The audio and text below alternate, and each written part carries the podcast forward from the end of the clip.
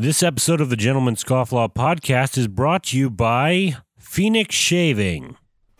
You are listening to the Gentleman Scofflaw podcast. Listener beware. Rise and shine, the liquor store is open. I ain't got time for moping. I best be on my way. Well, I still got time to save my reputation.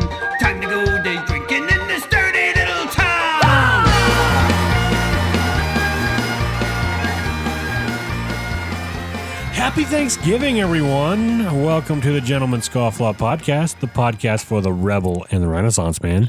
Uh, with me, always in person, is the Don, Donovan Fowler. Hello. And then all the way up in the Great White North is Johnny Boy. Hi. How you doing? Were you mouthing it because you got so used to that now? Were you doing the thing where you're mouthing Yeah, it? I was mocking you. yeah, you, you. I son was of a- mouth mocking you. You jerk. Um, well, uh, well, let's start off with some housekeeping before we go into this very fine Thanksgiving Day episode. Um, what do we got here, Donovan? What are you opening here? Got a very a very angry can of uh Crap. a very angry can These of in your Murphy's. trunk? I just picked them up from Trader Joe's. Really? there's a lot of uh there's a lot of Irish angst inside these these cans. Murphy's? Uh, Murphy's, yeah. Um, Murphy's imported good. stout. Uh, they are great. They are good. I It- like It's these. been a while since I've had a Murphy's, and I just thought, you know what? I'll shake things up uh, because they were out of simpler I times. don't so know. I don't think I like that saying. It's been a while since I've had a Murphy's. It sounds like it's like something that, well, you know like why? an act that's done to you. Well, you know why? okay. To be fair, I did switch over to Guinness for a while, Yeah. which uh, which was against my grain initially, but I started to get more of a taste for uh, what is it? Guinness Extra Stout, which is a little bit more bitter and rich. yeah. At first, I was like, "This tastes terrible," and then I started to actually appreciate it.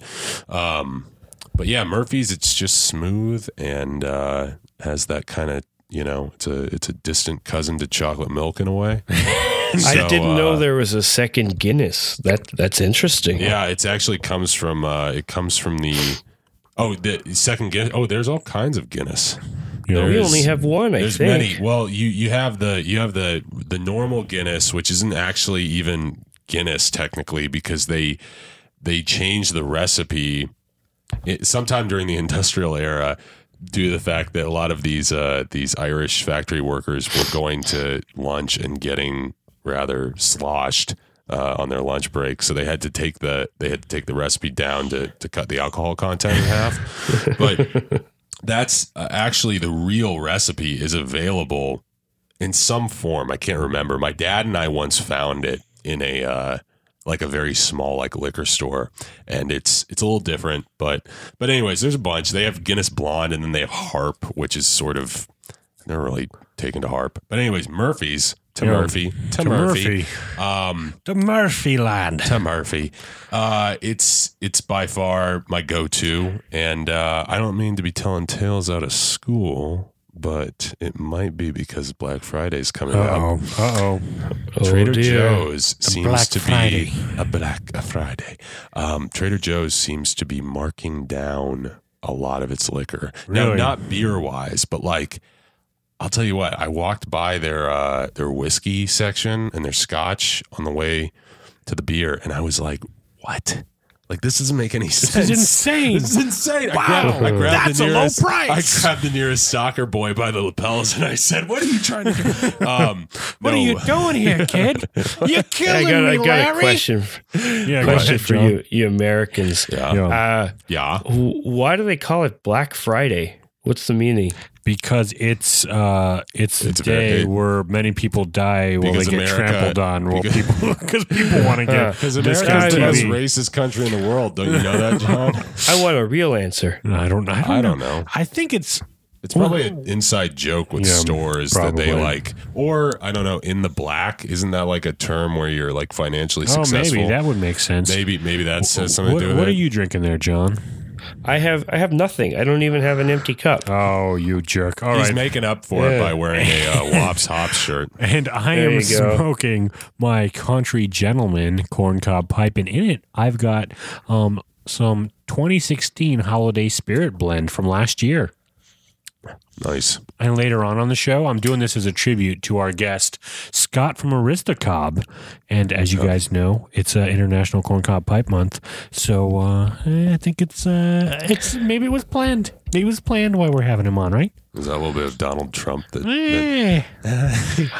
I I would never say that. I don't know. I would never say mean, that I planned got that. them out of jail in China. why would not, he not? Why would he not congratulate? I, I, No, I can it- never. it you ju- know, I was it- talking to somebody about this recently. I can never do a full-on Donald Trump No. impression. It's terrible. I can't do. I always go off into other like it, be, it either turns into Joe Pesci or Marlon Brando from The Godfather. I don't Brando. get it. But uh, anyways, John, you were saying something before I really cut yeah, you off. it just came to me the meaning of Black Friday. I figured it out with the help of the Google machine. Uh-oh. So it's the day of the year when merchants finally turn a profit in the during the year.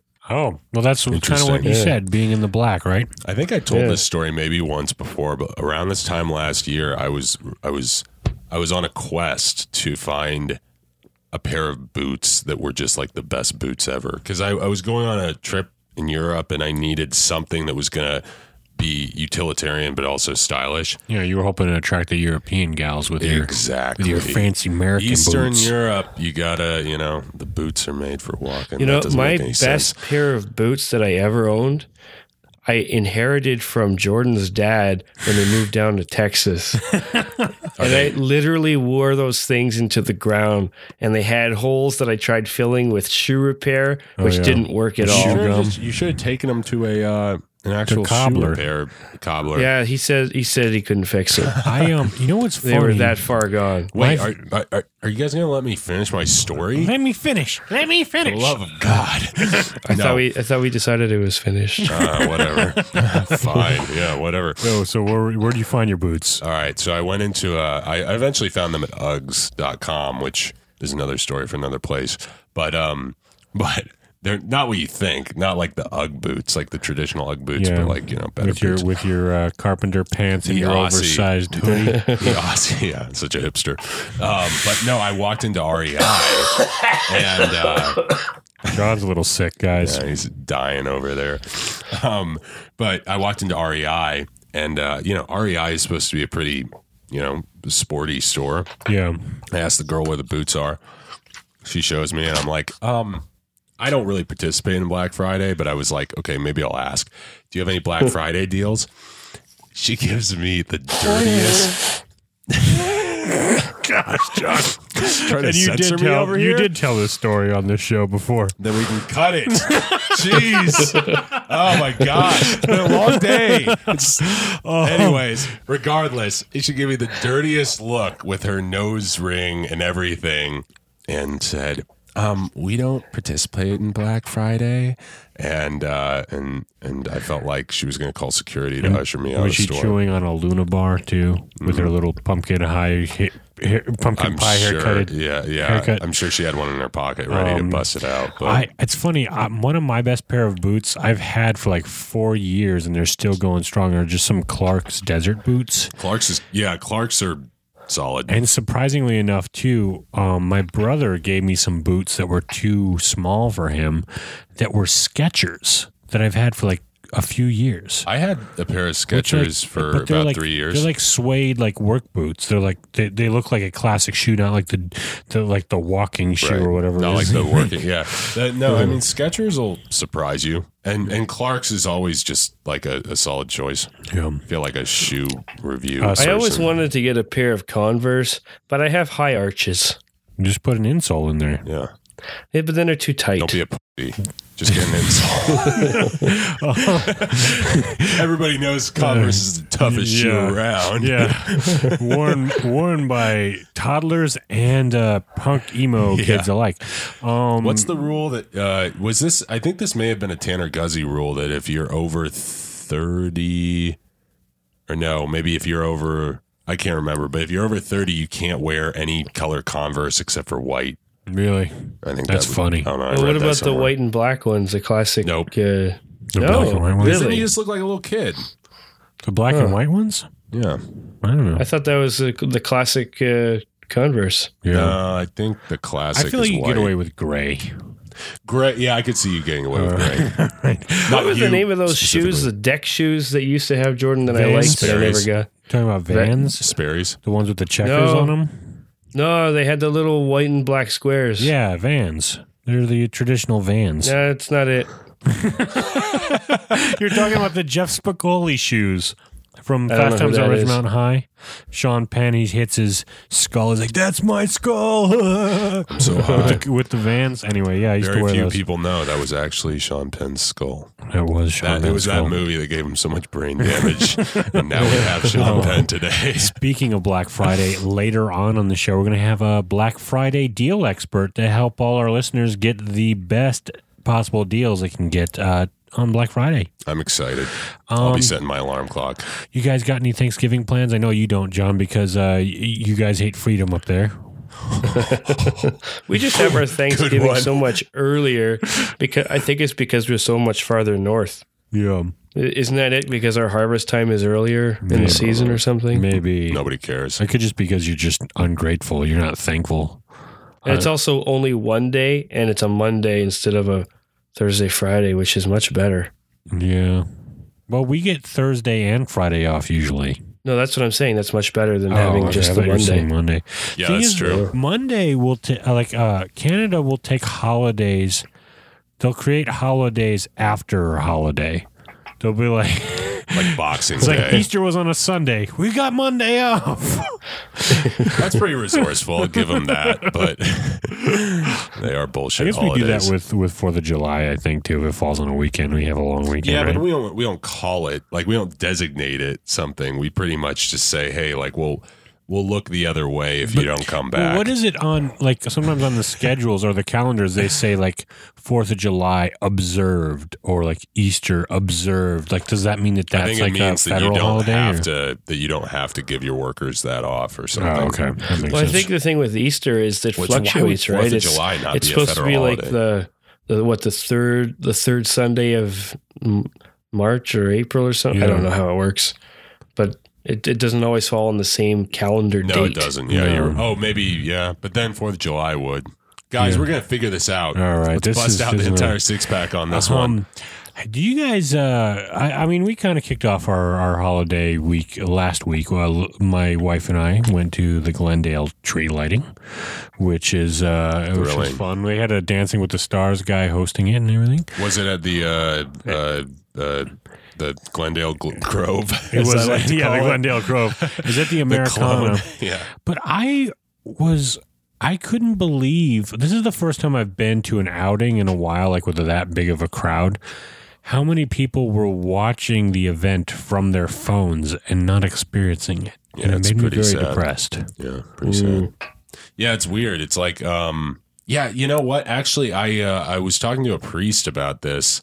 Uh, that sounded like a different conversation I'd be having. no, but uh, but like uh, I'm trying to remember. You know, in uh, the Catholic Church, how we burn incense. Yeah. and there's like you know, uh, I, what do they call it?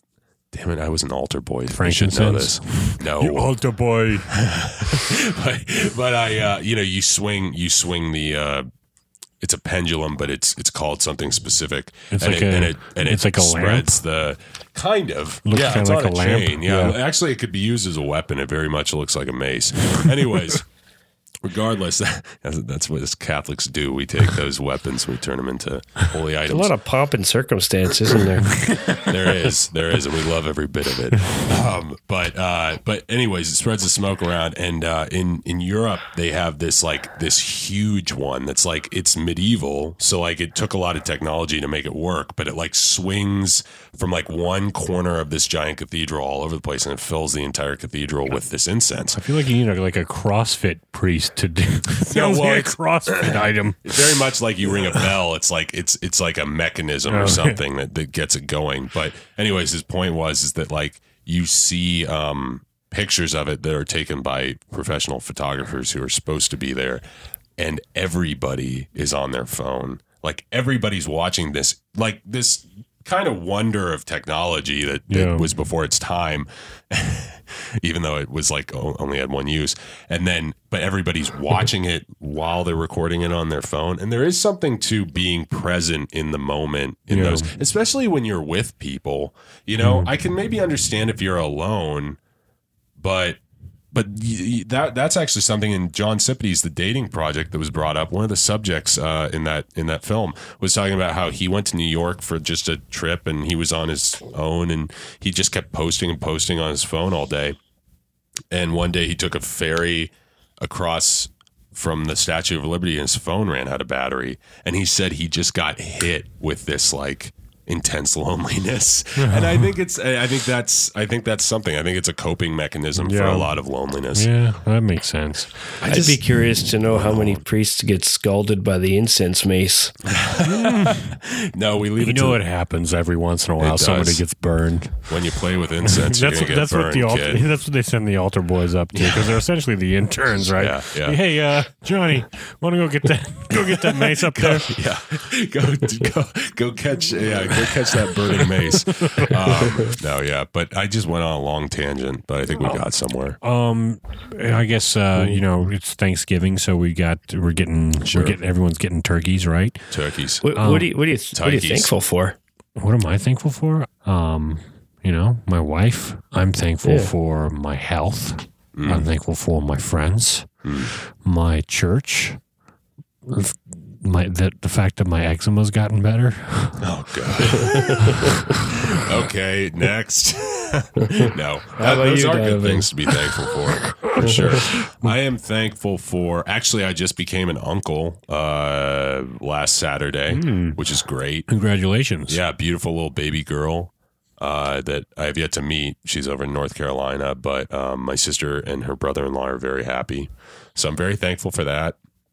I just got a new job recently. Um, yeah, family, friends, uh, all that good stuff, opportunities, and and you know, every once in a while, I just kind of stop and I look around and I think, God, like we have it really good. like like the fact that we're sitting in a shelter with so much electricity and everything. Just like thinking about my ancestors and all the stuff that they had to go through. Yeah. It's it's uh, I don't know, it's something else. What about you, John? I had Thanksgiving in October, so I can be bitter until Christmas.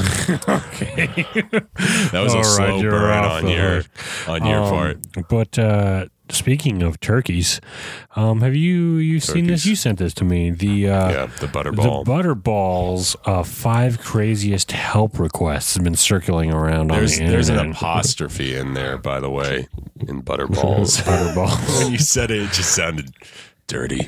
dirty. Um, which some of these things are hilarious. What were I mean? What were some of them, Donovan?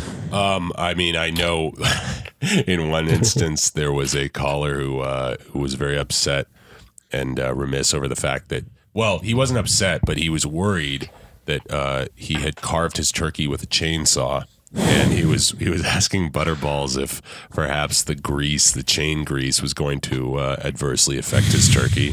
Gosh, Um, there was uh, what, what's the next one? Let's see. the next one's my favorite. Why, why, don't you, why, why don't you elaborate, John? How do you carve a turkey when all of its bones have been broken? There's a story there. yeah, you know there is. You know that that turkey had a rough ride. It did. It did. That, that turkey. Uh, What I liked was the one where the guy called in and said, "What's the best way to cook a turkey that's been frozen since 1969?" hey, that's a good year. We went to the moon. And I like how the la- the last one was, "How do you thaw a frozen butterball?" Oh man, I'm guessing these are these are the best and brightest. You know what I did one year, which is cheating. I admit it's cheating, but it made Thanksgiving very, very um, enjoyable. Um, I'm sorry. I'm, la- I'm laughing. Are we looking at the same thing? so. This website has a picture of, of a baby with abs that has me No, laughing it's, in it's, the margin. It's like it's uh, okay. Well, let, me let me explain this. So it's uh, it's a baby with abs drawn on. So like abs and pecs drawn on its stomach, and then it's got like a beard drawn on and eyebrows, like very Groucho esque eyebrows. And the caption is "When dads are left alone with the baby." Oh man. it's terrible. Um, what I was going to say is I got a pre-cooked turkey, which you just put in the oven for like an hour, Where'd you get it from? Uh, like a Ralph's or Oh, okay. Or something. Um, Simple. and I think it was the same price too. It wasn't like any was it didn't cost more or less than a than a regular turkey. I got it like on Thanksgiving Day. Yeah, There was a bunch of them left, yeah. and we just threw it in, and it was like delicious. My sister once did Wow. Cornish hens for Thanksgiving because I think we weren't we weren't going home. Like it was back when uh, she was living out here, and she did a, a wonderful job with these Cornish hens. And it was, yeah, I mean, it was different, a different sort of poultry that you don't usually have. You know, does it taste weird? No, no, it's they're good. They're like they're definitely. Uh, I guess you'd call them sort of a delicacy. Yeah, sometimes like They're a little gamey. little gamey. You've had Really? them before, Yeah. John. I feel that way Yes, about I duck. have. I feel duck is kind of gamey and kind of pol- poultry like, but I Yeah. don't Yeah, it definitely has. I think a little bit leaner. Um, Thing going the on. other thing that I saw going around um, was Superman's mustache in the Mm, Justice mm, League. yeah. Have you seen this? Apparently, I, the actor of uh, Henry Cable. Henry, what's his name? Henry Cable. Yeah, uh, Ca- uh, Cable. Cable. is it Yeah. Cable or Cavill? Cavill. I, I- whatever, wherever you come from. he um he had a mustache for another movie he was working Mission on. Mission Impossible Six. Was it Mission Impossible Six? Yeah. And uh, he had to do some uh, some reshoots for Superman, and because of his uh, Mission Impossible contract, he wasn't allowed to shave his mustache. He already Yeah. shot uh, you know half of the movie with his mustache, um, so they had to CGI out his mustache in Justice League. um, He, he pulled a Cesar Romero. he did. That's Well- that was one of the Twitter jokes. They said like, really? yeah, Yeah. yeah, like they said not the first time DC has tried to has tried to pull the wool over eyes on Oh, this yeah. one or something like that. Oh gosh, yeah. I think my favorite was um one of the Photoshop pictures that they did was uh uh it was his face with a bunch of Christopher Plummers photoshopped over his That's his funny. stash because of uh what what is it um you know the whole controversy with Yeah. Plummer taking Oh, Spacey's gosh. role. Well, this, I mean, he looks very, like, it looks super strange. Like, it doesn't look realistic at all in this. Well, yeah, I mean, you're not. I. It just goes to show one the cockiness of of these people that they think that that that can actually. I mean, I don't know. To me, like if I was even even with all the CGI that's happening, I think I would think while I was shooting it, I was like, maybe we should just cheat this so that we're not looking at his face. but I, I guess they really wanted those. But what I want to know is why couldn't he just wear a fake mustache for Mission Impossible? That'd be easier than having a Ah, CGI. I don't know, man. I mean, I think. Did, He spent like forty million dollars mustaches. CGI. Yeah, I know, I know, I know. Yeah, it's true. But like, but at the same time, like, yeah, I guess you're right. But something tells me that that fake mustaches maybe aren't as good as we think they are. Like, how many times do you think actors are actually wearing fake facial hair?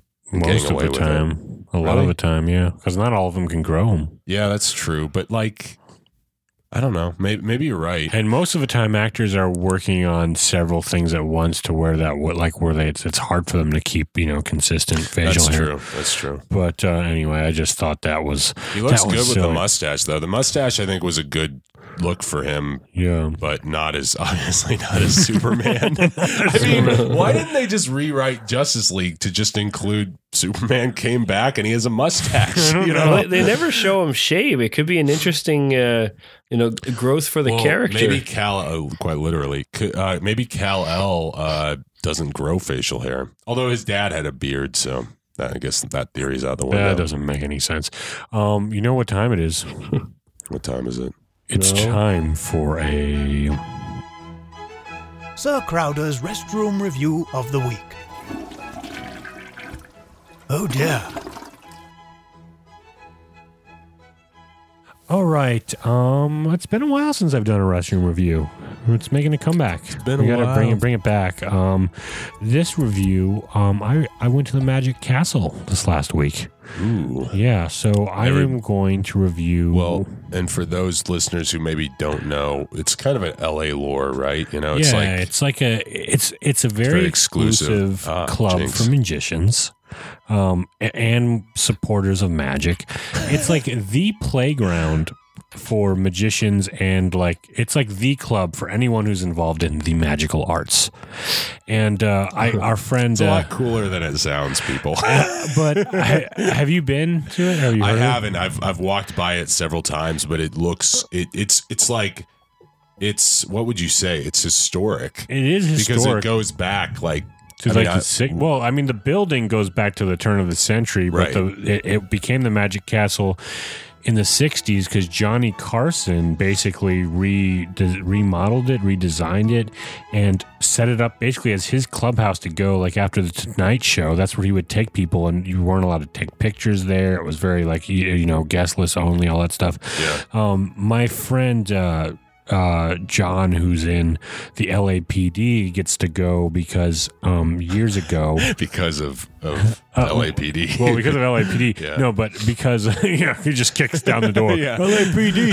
No. SWAT. No, years ago, I guess there was a terrible, devastating fire, and LAPD and the firefighters did a did like like saved this historical landmark, and basically they got carte blanche to go whenever they want. And so he took. um and his wife took Lacey and I to go as kind of a, a, a late anniversary present. So it was a lot of fun. Um, Have you ever watched the? Uh, there's a great uh, comedy bit by Paul F. Tompkins about the Magic Castle really, that I think everybody should look up. It's, All it's quite. we'll it it's up one of the funniest things let's I've ever let, heard. let's go to the review here and then we'll we can talk more about it um all right this restroom is one of the oddities of Los Angeles. Upon first entering, one might feel claustrophobic because of the extremely tight quarters. The constant rotating door of traffic, comprised of both spectators and magicians, only adds to the anxiety. When using the urinal, one would first question the architect's choice of installing glass splash guards. They would be hard to keep clean and they don't provide any privacy, but somehow they work. Upon further inspection, the faux gas lamps and Houdini wallpaper add to its quaint and quirky at- atmosphere. I was also delightfully pleased to find the faucet handles were conveniently marked hot and cold to avoid any confusion. Five stars for this magical historic washroom. nice. Yeah. Maybe you Very know. Maybe nice. those splash guards were magic. Maybe. Maybe. Maybe they. uh Maybe it didn't was like show anything. Um know. If you ever if you ever get to go there i would highly recommend it because i feel like if you live in los angeles you know somebody that can get you in somehow Sure. Uh, it's just a long wait list but it was the history in that building was amazing. Well, we we basically became became friends with this one guy uh, named Harry. Kind of started giving us this historical tour. He was just waiting in line to see a show with us, and uh, I think he was a Imagineer at Disney, and he's also like on the board at the Magic Castle. He's like responsible for doing all the Halloween stuff, which is a big thing for them every year That's fun. um, he took us at the end of the night to the Houdini seance room, which I did not know. We were sitting in the room. He goes, Hey, take a seat, hang out, or whatever. So I'm sitting in there and I'm looking around the wall and I'm seeing straight jackets and handcuffs and trunks and things on the wall. And I'm like, Oh, this is kind of a cool room. And then I realized, like looking at the little placards, that these are all like his Houdini's actual like items. Really? Like basically, this entire little room is the Houdini Museum. Like that's like where his stuff is stored, and this is actual stuff. And I don't know if you know this about Houdini, but he was like a huge debunker of the mystical, like uh, yeah, it was. uh, movement, like the fortune tellers and seances and all that kind of stuff. And so they kind of do it as a tradition every year on his uh, death day on Halloween. They do like these these fake seances for fun. he also died in a sort of sort of badass way. Yeah. Just inviting people to punch him into the stomach or punch him in the stomach. That's not badass. It's stupid. no, no, no. He he could do it. Like he like somebody he, caught him off Obviously guard. not. he would have like somebody caught him off guard. Somebody sucker punched him and it and it like uh it like what did it do? Like it split his spleen or something like that. it wasn't it wasn't during the part of the act where he did that because he was No, it was at a actually like bar. he was like a very like um oh, like he like uh almost like an acrobat with some of the stuff he could do and had like all this crazy core strength yeah, that yeah. he could Like that was the point. Like he could him. like he Yeah. could like create like an armor of muscle down there that would keep his organs from getting. Anyways, didn't work out very well, no and he paid the price for it. But you know what? bad. Um, scofflaw nonetheless. yeah scofflaw nonetheless we should you know what we should do we should What? review on the on the patreon page we should review the houdini movie starring uh tony curtis Oh, oh, oh! I thought you were going to say the one starring uh, what's his name? Uh, respect my neck. SNL. What's his name? Shoot, the pianist. oh uh, Uh, adrien brody Yeah, yeah. I didn't know there was one I think Adrien he did Brody. like a his. Uh, he did a History Channel uh, movie, and it was Houdini. I was thinking about that the other day. But, really Yeah. he'd be a good cast for houdini Uh, yeah, I guess. I, I don't guess know. so. I, I, I don't know Houdini's face, but he's got the nose for it for sure. I mean, I feel like Adrien Brody. It's just like he's got the nose for it. Yeah. he, it's like it, it- he's like if Schnoz. Gonzo pressed up against a window. It's- um, all Did right. you ever hear the story? uh, Just quick, quick Yeah. side note on Adrien Brody. Did you ever hear the story about how he was like the main character in the movie Thin Red Line, which is a Terrence Malick movie, and uh, it's a movie about World War II. He was the main character in that movie. People kept kind of warning him on occasion. They were like, "Hey, Terrence is kind of a bit of a savage in the editing room. Like he will cut people out." And he was like, "Ah, you know, whatever. I know he'll cut some of my scenes and stuff." by the time he didn't know until the premiere of the movie that Terrence Malick had basically completely removed his role and replaced him with Jim Caviezel, aka Jesus from Passion of the Christ. and uh, and like if you watch the movie, it's the saddest and funniest thing ever. Adrien Brody shows up like in the background and on the side of scenes. Never says, I, I don't think he ever says a line in the entire movie, but he's there in the beginning and the end, and it's clear that there was something. But, anyways, it That's just, hilarious. yeah, it, it, it, yeah, you got to be looking out for that. yeah. Be careful. Anybody out there, if Terrence Malick asks you to be in one of his movies, you might get cut. All right. He will cut you. All right, that's enough. All right, uh, you know, let's take a quick break, and we'll be back. Actually, I got to go do something, and by do something, I mean I have to uh, drop the kids off at the pool. But when you guys come back from the very break, unprofessional. you guys, uh, you'll have uh, James, the uh, Black Friday uh, deals expert. Scofflaws. I wanted to take a second to talk about Phoenix Shaving, which uh, we talk about a lot on the show because uh, they're our, our generous sponsor, um, and they are an amazing company. If uh, if you are a man and you like to shave, um, or you have to shave, why not go with some traditional wet shaving products from Phoenix Shaving? They have fantastic uh, custom artisan um, aftershaves, soaps. They sell uh, safety razor starter kits. They just have the whole kit and caboodle for anybody who wants to get uh, that dapper looking shave in their life. Their scents are so unique, and their aftershaves just remove all sorts of. Uh, you know, shaving irritation or or razor bumps. Ever since I've been using their product, um, I haven't been getting bumps at all. Which, for any of you curly-headed, uh, coarse-haired gentlemen out there, it could be a real problem. Um, but also, I just splash that stuff on all the time as my cologne, and I, I get compliments on it all the time. I use the Tombstone, um, which is my favorite and my wife's favorite. Hello. Maybe you're listening to this on uh, Thanksgiving, maybe on Black Friday, maybe uh, the whole Thanksgiving Day weekend, or maybe on Cyber Monday.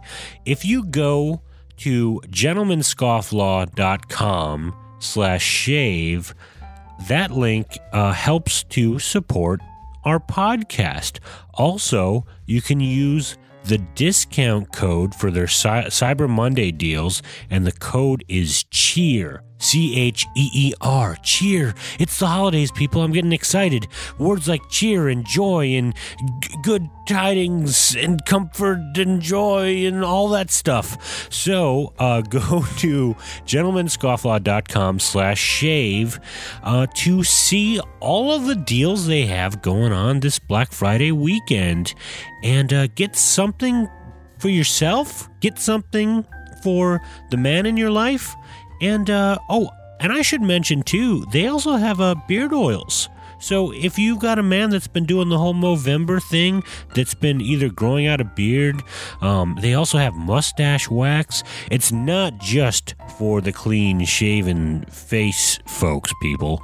So go to gentlemanscofflaw.com slash shave. I know it's the third time I said that, but get that in your noggin and go get some awesome shaving products from Phoenix Shaving and stop being a slave to the cartridge razor shave.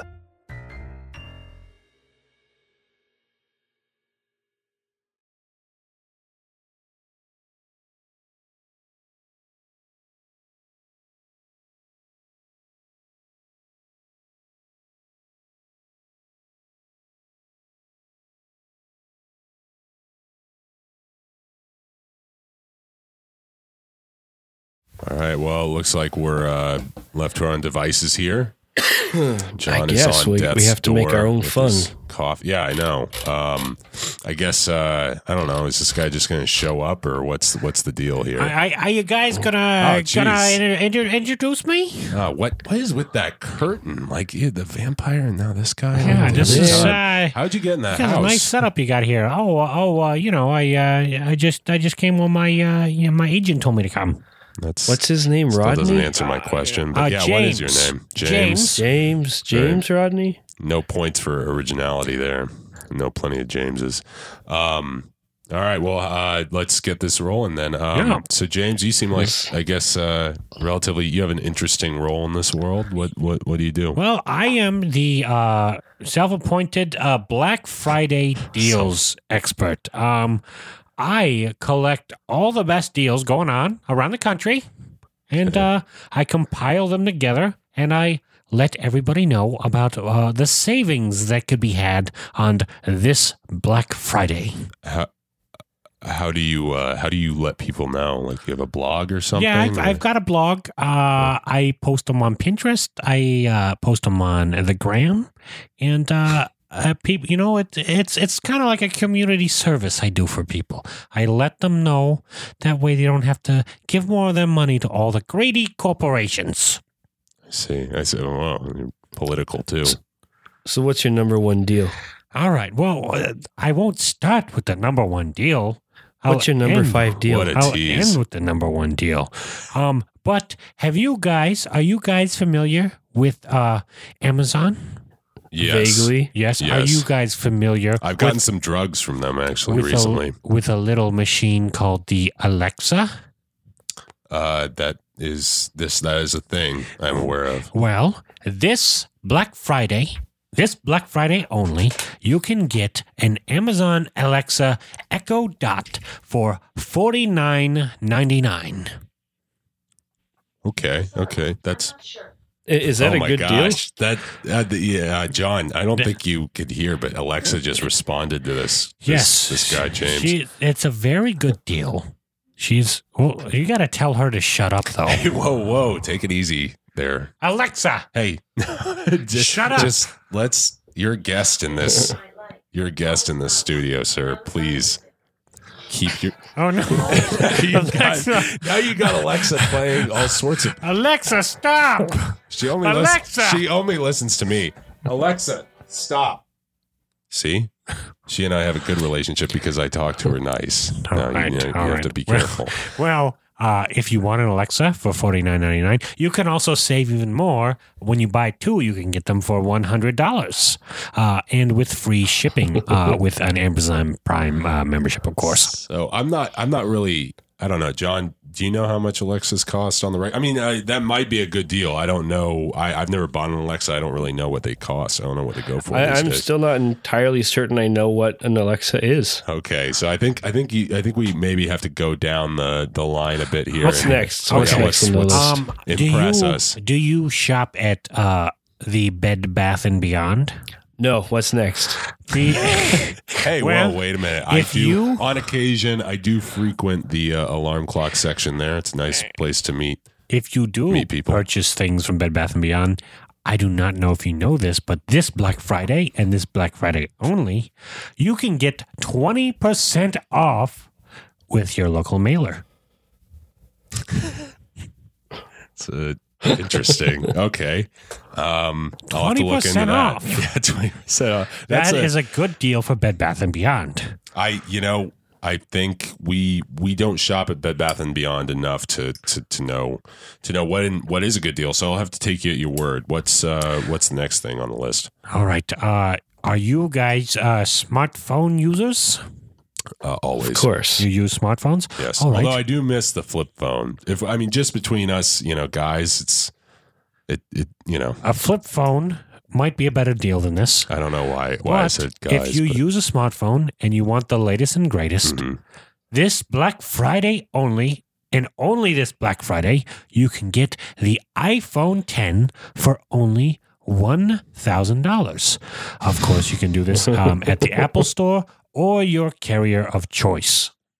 I see. Um, I am Only $1,000. familiar with the iPhone and the price of the iPhone. That seems a little on the pricey side. Not not for an iPhone 10, it isn't. Oh yeah, And it's only you can only get this deal on Black Friday, Black Friday only. I see.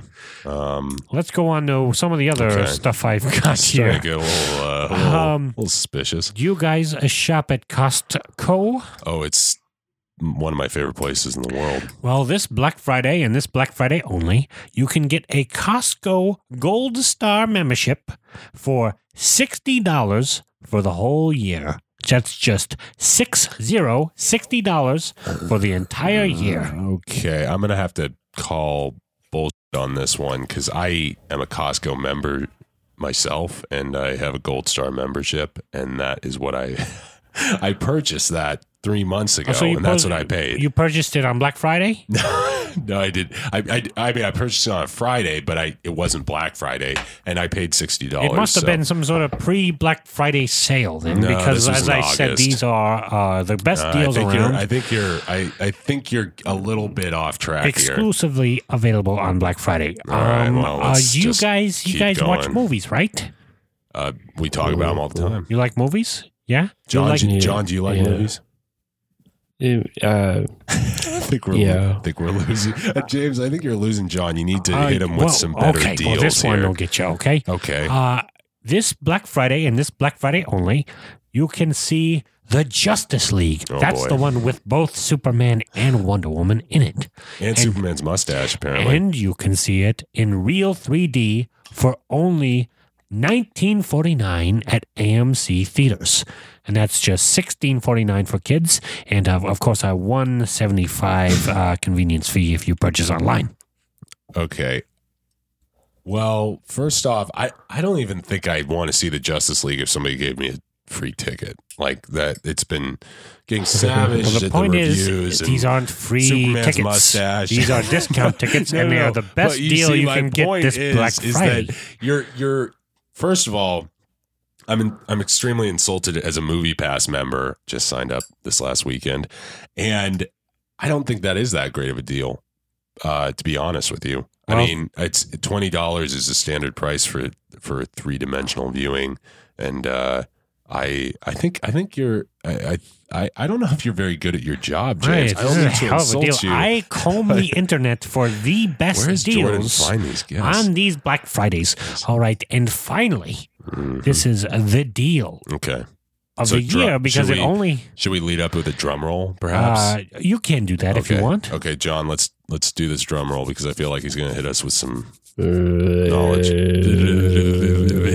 And this Black Friday, if it happens to be your birthday, you can go to Starbucks Coffee and receive a free drink with your Starbucks Rewards account. Mm. and that's on your birthday. Yes, if Black Friday happens to fall on your birthday, you will get a free drink this Black Friday and this Black Friday only. Okay. Well, James, I think it's been nice having you. Um, I'm glad we didn't offer you any Murphys because I'm going to need one after. Thank you very after much that. for having me on the show. Um, and uh, let me wanna- leave you with a few tips Yeah, I was just going to ask. Uh, plug anything? I guess you can plug what your tips. Well, make sure, uh, number one, remember, get in line early. Number two, remember, know what you're looking for. okay. And number three, bring your cash or credit card or payment of choice. You can't go wrong on Black Friday. These are the best deals you'll find anywhere. And I uh, will link to them on my blog this Black Friday and this Black Friday only. Oh my gosh, he just like disappeared back into the curtain. What the? I heard the poof. Oh my god! It was like a bl- flash of light, and jeez. Uh, well, that was severely disappointing. I'm gonna just come out and say it. Well, I'm gonna need another Murphy's to get over that interview. Um, so we're gonna go to another quick break, and uh, we'll be back with Scott from Aristocob. Scofflaws, I wanted to take a second to talk to you about Patreon. Um, now, if you've never heard of Patreon, basically it's a platform for creators, for for for patrons who are fans of a, a, a given creator to help support their creations. So.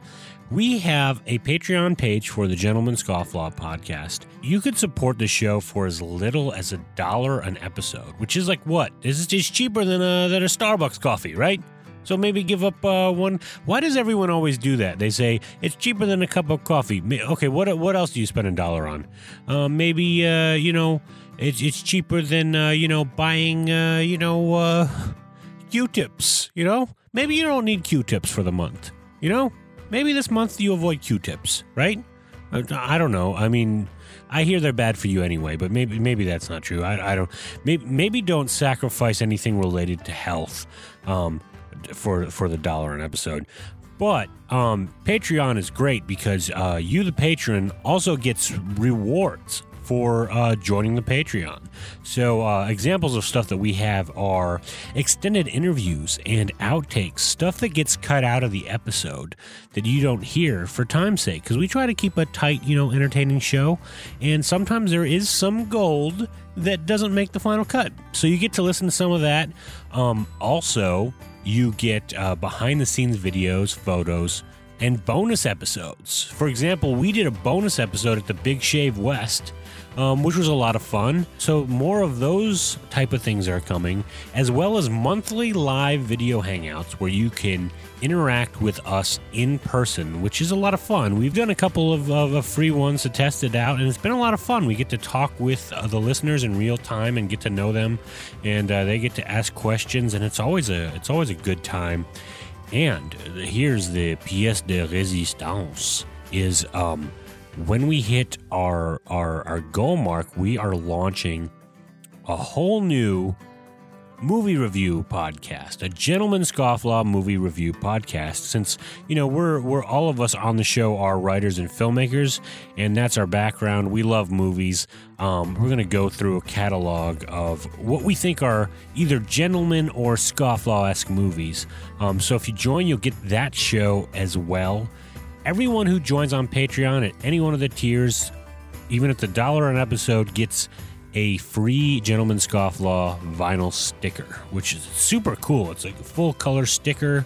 You could, you know, it's uh, really sticky. You could stick it on, uh, you know, anything you want to stick it on. Also, you'll get thanked on the air for your support. So check out patreon.com slash gentscofflaw, or you could go to gentlemanscofflaw.com and click the support link on our menu and it'll take you right there. We look forward to seeing you on Patreon and thank you for supporting the show.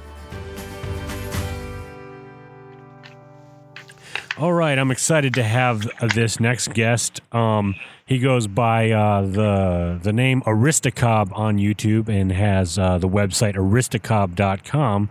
Uh, Scott of Aristocob, thank you for coming on. It's really great to be here. That's unusual to have an introduction. Usually I have to introduce myself. Yeah, yeah, that's right. Yeah, that's, that's how it goes on podcasts. You don't have to introduce yourself. We, do all the work for you. Um, yeah, for um, well, I first discovered you when I started smoking a pipe uh, ex- uh, two years ago about this week two years ago, which is crazy. Um, and I remember looking up on YouTube for tutorials, which I do for anything nowadays. And Yeah. one of the first things that came up was your video. And so I learned how to, you know, to light and tamp and how to smoke it and stuff. And I started with a corncob pipe that I had as a prop pipe in my bag of uh, of props and costumes for all the videos and stuff I work on. And uh, I got really uh, lightheaded the first time, but uh, I kept watching your videos. So, uh, for those, for our listeners that don't know you, let's hear a little bit about your background and uh, what you do and how you got into pipe smoking. Okay, been, been smoking a pipe for way too many years. Started smoking a pipe when I was 15. Oh, wow. And I finally am now at, at the age of 54 admit that to my parents because they, they didn't know that. Yeah. Um, and, and, you know, when you're a young man smoking pipes, you smoke corncob pipes. It's what Yeah. you can find at the drugstore. It's true. And you smoke all the nasty drugstore blends. yeah. right? So, so I would I would smoke them off and on, and in between that, some Swisher sweets, and and then not smoke. And I'd have these long periods of no smoking, and then uh, probably in my early twenties, decided I would go ahead and give it the the the real college try, and uh, bought a good pipe, a good briar pipe, or so I was told, and uh, tried smoking. And uh, while I enjoyed smoking the pipe there was something about it that wasn't right for me. And I think because I had tried smoking corncob pipes all those many years before, there was something about that experience and the taste and the feel in my hand that was wrong. Yeah. So I bought a corncob pipe. I loved it. I had friends and, and tobacconists that were telling me that I was crazy. I needed to buy a more expensive briar pipe. Yeah. And I went through that cycle probably 10 times or, or over 10 years. I went through it time and again where I had put the corn cob away, buy a more expensive briar, you know, try smoking some English blends. Guys would mock me about smoking um, aromatic tobaccos. and finally, I just said, forget this. I, I like aromatic tobaccos and I like them in a corn. Yeah. No. Yeah, it's funny because I I mean, I obviously haven't been smoking as long as you, but I find that I enjoy my experience much more when I'm smoking a corn cob. Like it's just Yeah. it to me it just it's it I don't know, it smokes better, it just fe- I don't know, it feels better to me. Um but there it's kind of changed now in the in the age of like Instagram and YouTube and the kind of pipe smoking me- community that's around nowadays. Like there's this real kind of connoisseurs of of Hmm. corncob pipes. It seems to be a preference of a lot of people. I think you're right. I think that a, a lot of folks have come to terms with the fact that they just smoke really well. You know, you don't have to break them in, you don't have to smoke them in a particular way. And let's say you do something wrong. You're Yeah. smoking it with the window down in your convertible and you mess it up. All right, no big deal. You go buy another one for eight bucks somewhere and you're you're good to go. Yeah. Yeah, well, that's, I I mean, I kind of like my older ones that I've been smoking for a Mm. while, so I feel like I would that would still suck for me if I dropped it out of a out the window.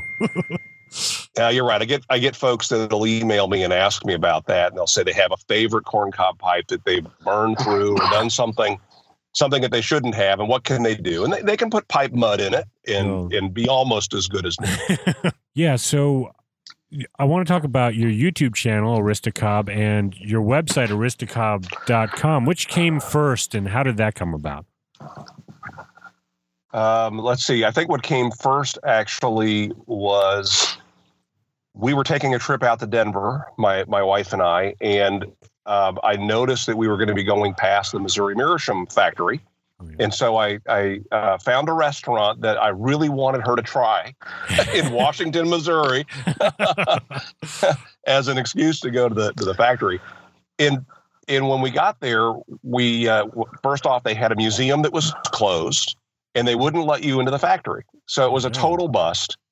But they did have a little like a retail space in their office. Okay. And I'm standing there looking at these beautiful, uh, beautiful corn cob in sizes I've never seen before. And I, I asked them, where where can I buy these? Why are these not available at my local tobacconist? And they and they explained to me that that's the challenge. Tobacconists want to sell you an inexpensive and, and kind of embarrassing corn cob pipe, get you smoking, yeah. and then uh, trade you up to uh, to briar pipes. Oh. And I, I thought about it on the way to Denver and, and thought, I wonder if they would be okay with me selling these online. Oops. That's not me. What's that? Where's that coming from? Is that you, John? What? What's that? That like? It was me. Oh, God, It's the it's the cord on his iron lung. Oh, there we go. oh man, you all right, man? Get some water or something. I hate to see you like this. John, does anyone Heimlich maneuver? yeah, are you okay, John? Are you not choking on something?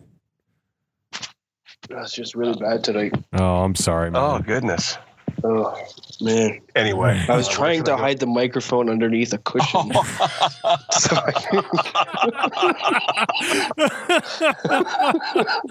I- I like that you kept a, a total straight face and didn't and acted like it wasn't you. I was laughing. I'm just Oh, glad man. that wasn't me. I was like, I could see his both. I could see your mic, Scott. So I was like, it can't be. It's not even touching his shirt. That's not touching anything. All right. Well, Yeah. okay, I'm sorry. Oh, that's all right. Um, so so yeah, it's kind of like it's like their little uh, sneaky upgrade. They want you to to buy the. Oh, John, are you okay, man? You all right? We don't have to. You don't have to do this right now. if you don't, if you're not feeling well. So they did let us go into the office there where they had some beautiful pipes, some that I'd never seen before. And I asked them, I said, how, how come I've not seen these at my local tobacconist? And they they explained that that's the challenge, that the tobacconists want to sell people pipes. Yeah. They want to get them started, but they'll start them with something that they hope they'll be embarrassed by. And that's a really inexpensive, maybe even a miniature corncob pipe. and then and then you know get them hooked on smoking, but then you know get them get them in the system buying more expensive briar pipes. Oh. So we we uh, on the way out to Denver, then I was just thinking about that, and I called them up from Denver, and I said, "Would you mind if I sold your pipes on eBay?"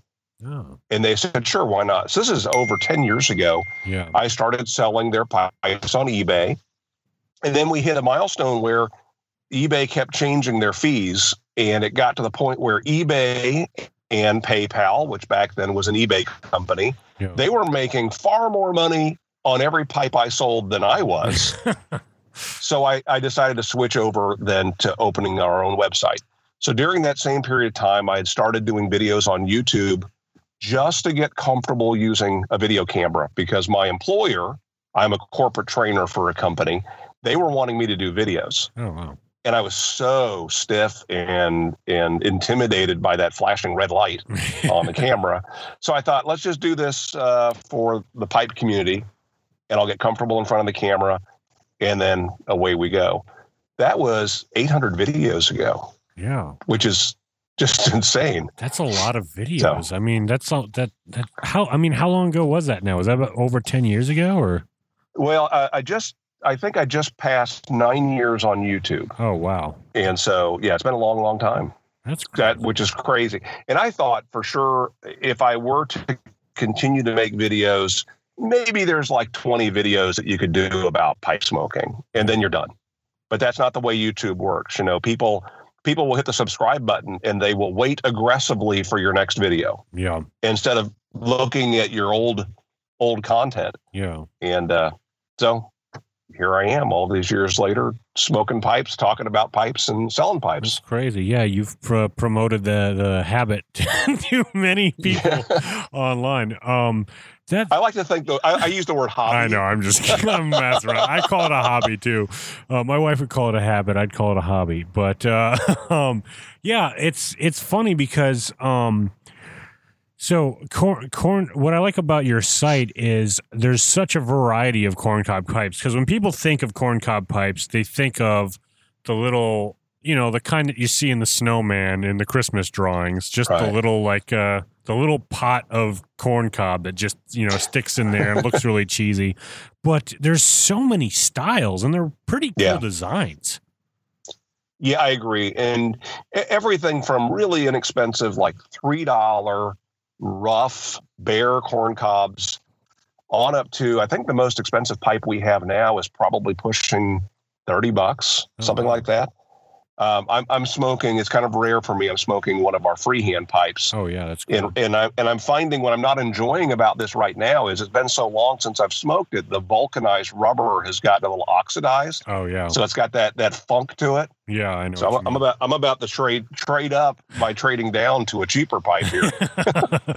well, and that's also a cool thing too. Is like uh, uh, through your site, you can customize pi- like the pipes Yeah. in in in a certain amount of ways where you can pick, you know. If you want a bent or straight, if you want a, a amber stem or a you know a upgraded stem or a basic stem and all that stuff, which is like it's it's pretty cool. Like it makes it makes the corncob pipe super cool.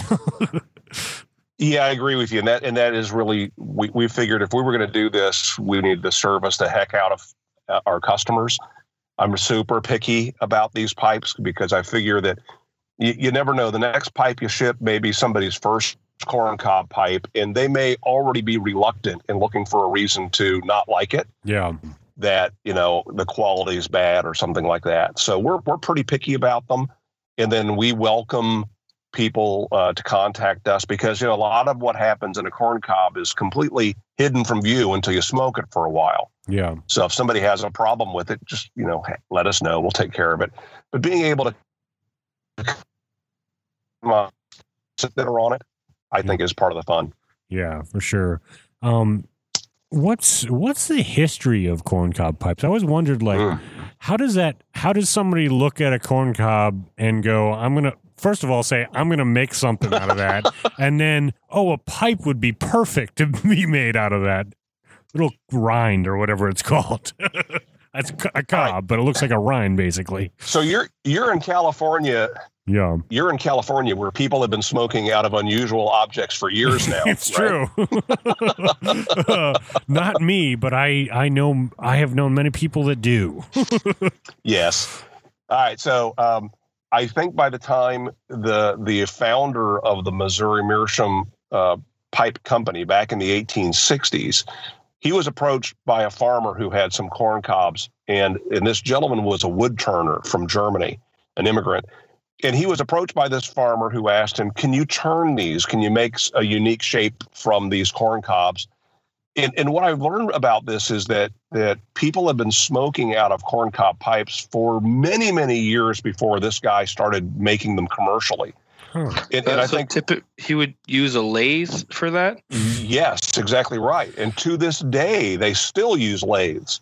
Many of the shapes that we sell are hand turned individually, Yeah. which was a surprise for me when we finally did get to get a tour Yeah. at the factory. Oh wow. Um, yeah, but you think about it, you know, tobacco is a new world product anyway. Yeah. And so who knows? The Native Americans who were, you know, big into maize, big into corn, they may have been smoking out of corn cobs for all we know. Yeah. Um, but but this gentleman started making them, and one of the things he found pretty early on was that they have a tendency to burn through. Oh. And especially when you're taking the time to hand turn them, you don't want them to be destroyed too easily. Yeah. So he he he hit upon the idea of putting plaster of Paris on them, Oh wow. polishing them after that had dried, and then putting a finish on it. Hmm. And that was really what his patent was back in the in the 1860s, was on what he called fireproof for corn cobs Oh neat. and that was that that plaster Paris finish. So to this day, the smoother, m- more more um, tactile, the more comfortable pipes that we sell Yeah. have a plaster Paris filler and then a, a clear finish on them. Wow. But that's they've been made almost 150 years at the same location in Washington, Missouri, which is Wow. pretty cool. And it's a uniquely American thing too, because I mean I don't know how old briar pipes are, but I think of them as kind of being very European, and maybe uh, maybe I'm wrong about that. But the corn cob is like such an American thing to me. I, I don't know. Mm-hmm. Well, again, you know, t- tobacco was an American thing to begin with, and Yeah. so I think probably the early days of the Europeans smoking them here. You think of guys like Sir Walter Raleigh, Yeah. who was here in the U.S. from Europe. He was smoking in a clay pipe, Oh wow. and you know the the briars. That's a root from a tree that comes out of the Mediterranean. Yeah. So that that was not the first pipe that people were smoking out of. yeah. So I'm interested to. now, I, I will say that I, I actually believe that corn cobs are everyone's favorite pipe. They just may not know it yet. yeah, that, that makes sense. I, I, I, I can get on board with that. Um, so, I mean, you described h- uh, how they're made, but um, from what I understand, corn these day uh, de- these or maybe these pipes, they seem rather large. So, I mean, how Yeah. are they able to make a, a like a pipe that size, like something like a country gentleman, which is we talked a lot about on the Mm. show, or the one you're smoking now? Um, they seem like how would you be able to carve a pipe out of that? It seems like it, there wouldn't be enough cob to do that. Yeah, it's a good good question. In the early days, they started um, uh, crossbreeding to get the best properties of the various types of corn, and then eventually they uh, Missouri Meerschaum approached the University of Missouri to come up with a hybrid. Oh, And the hybrid is made from uh, cross pollination of several of these old, um, I suppose they call them heritage seeds now. Yeah, and they they end up with a cob.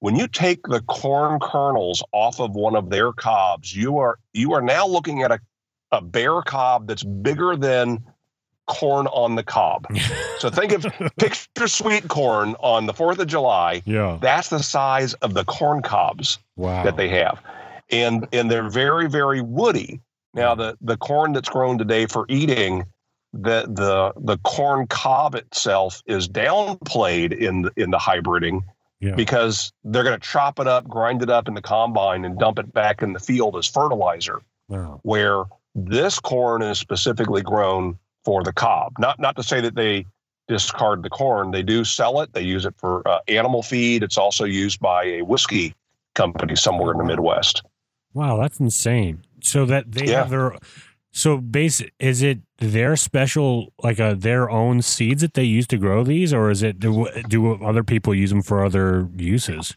it is their own seed. Now, the seed that the the there is a corn seed supplier who they buy the seed from, but that seed is hybrid specifically for them. So, so for example, this year, 2017, that supplier is growing several heritage blends in in a huge field, and from the cross pollination of those, we'll give them the seed that Missouri Meerschaum will grow in 2018 Oh wow, and and from that they actually do some testing to make sure they're growing the best possible seed from that wow. it, it's quite fascinating what they're doing there and uh, I, I never imagined that it was to make something as simple and utilitarian as a corncob pipe yeah.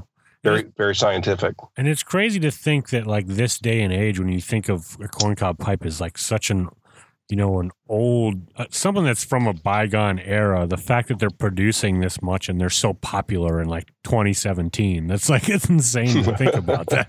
Because like just a couple of years ago, I would have thought it was a prop. The thing it was a prop for me, Yeah. but I didn't know until I found your channel how popular they are.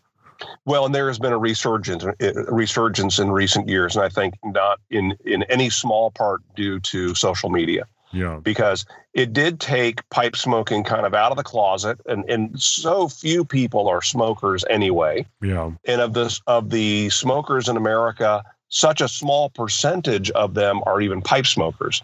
So something like what 25% of americans self-identify as tobacco users. Yeah. and of that less than 5% are pipe smokers Wow. so of that group how many of those folks are corncob pipe smokers i would say at least 110% of them that's hilarious. but but but we're uh, we're on YouTube and we're connecting with one another through social media. So I think that that has raised awareness for sure. Yeah, definitely. Um, tell me a little bit about uh, International Corn Cob Pipe Month and how that started. Because I mean, that's right now. We're in it right now, right? That's right, the month of November. a couple years ago, uh, just looking for a way to kind of promote corncob pipe smoking, we hit upon the. I keep saying we. It's my wife and I. My wife Jandy is so actively involved in our business. Um, I travel for my day job as a, as a corporate trainer, and so somebody's got to receive the orders Yeah. and process and ship them. And uh, my, my bride, Jandy, is uh, really the brains behind this operation. Wow. So Great. um, International Corncob Pipe Month came up a couple years ago as a way of just sort of promoting and also to give back because what we've done in each year is given discounts for people who are going to participate in the contest, shooting a video on their channel. That's the other thing. A lot of a lot of new YouTubers are struggling for content. Yeah. You know, they'll sit there and just stare at their camera and one, wonder what am I going to talk about Yeah. so I give I give them a prompt every year and say, here, in this case, 2017, go someplace interesting in your area, someplace historic, light up your favorite corncob pipe, and tell us about what you're what you're standing in front of. Yeah. And uh, like I say, it's been kind of fun over the years to see uh, these folks that maybe are otherwise kind of camera shy turning their camera on. Wow. And, and, and the video is not about their corncob pipe. The video is about something interesting in their neck of the woods.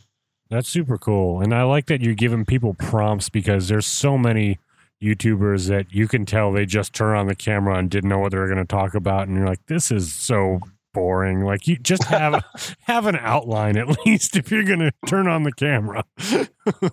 That's a great idea. I was thinking about doing that. well, like with your videos, I never like. I feel like there's always a there's always a purpose when you're like I'd see the title and I know what the video is going to be about, and you know I, I, I, I you're you're very comfortable in front of the camera, despite what you said about being you know terrified of the red blinking light before, um, and so it's just it's easy. Like it feels like I'm watching a friend, you know.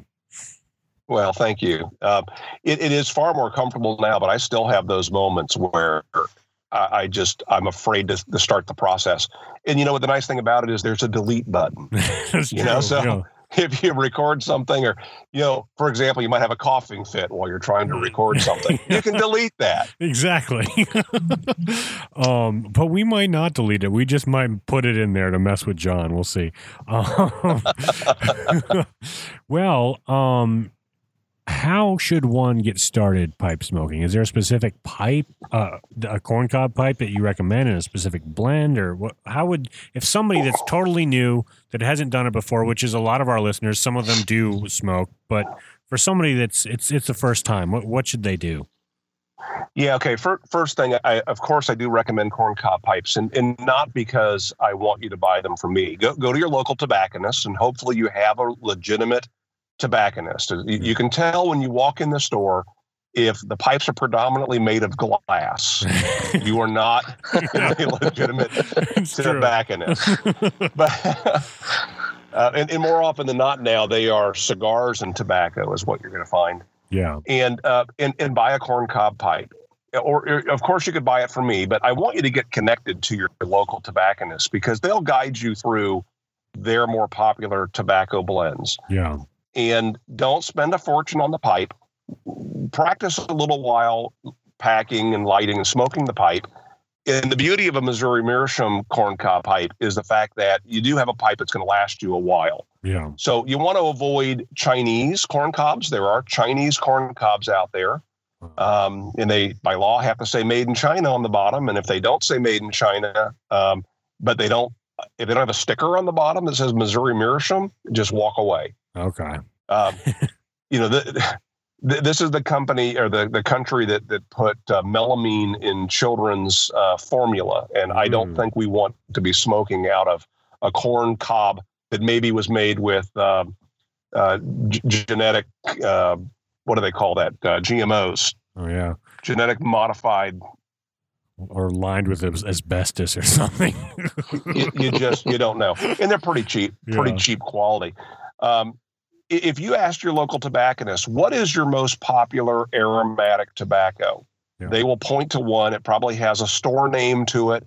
Um, you know, we call this uh, Benjamin's Secret or something like that. Yeah. It's Lane 1Q. Yeah. Lane 1Q is the most popular aromatic tobacco sold in America. It's sold in bulk through tobacconists. In the company Lane is the company who owns Captain Black.